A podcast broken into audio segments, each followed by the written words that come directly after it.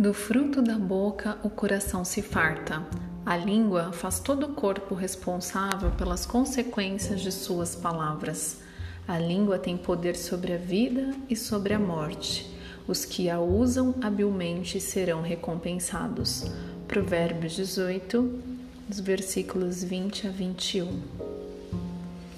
As palavras são poderosas, são elas que darão impulso ao nosso cérebro para nos responder com estímulos, com comportamentos e nos movimentar em direção a tudo que já criamos em nossa mente através das nossas palavras. A história que você conta para você é a história que você vai viver no futuro. Sendo assim, pense bem e capriche no roteiro Alinhe a sua comunicação com a intenção mais positiva e genuína da sua alma.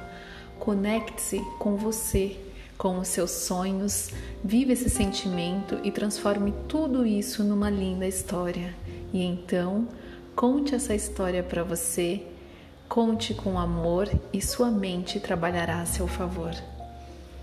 Essa é mais uma reflexão nossa sobre a importância de alinharmos a comunicação nossa interna com o nosso exterior.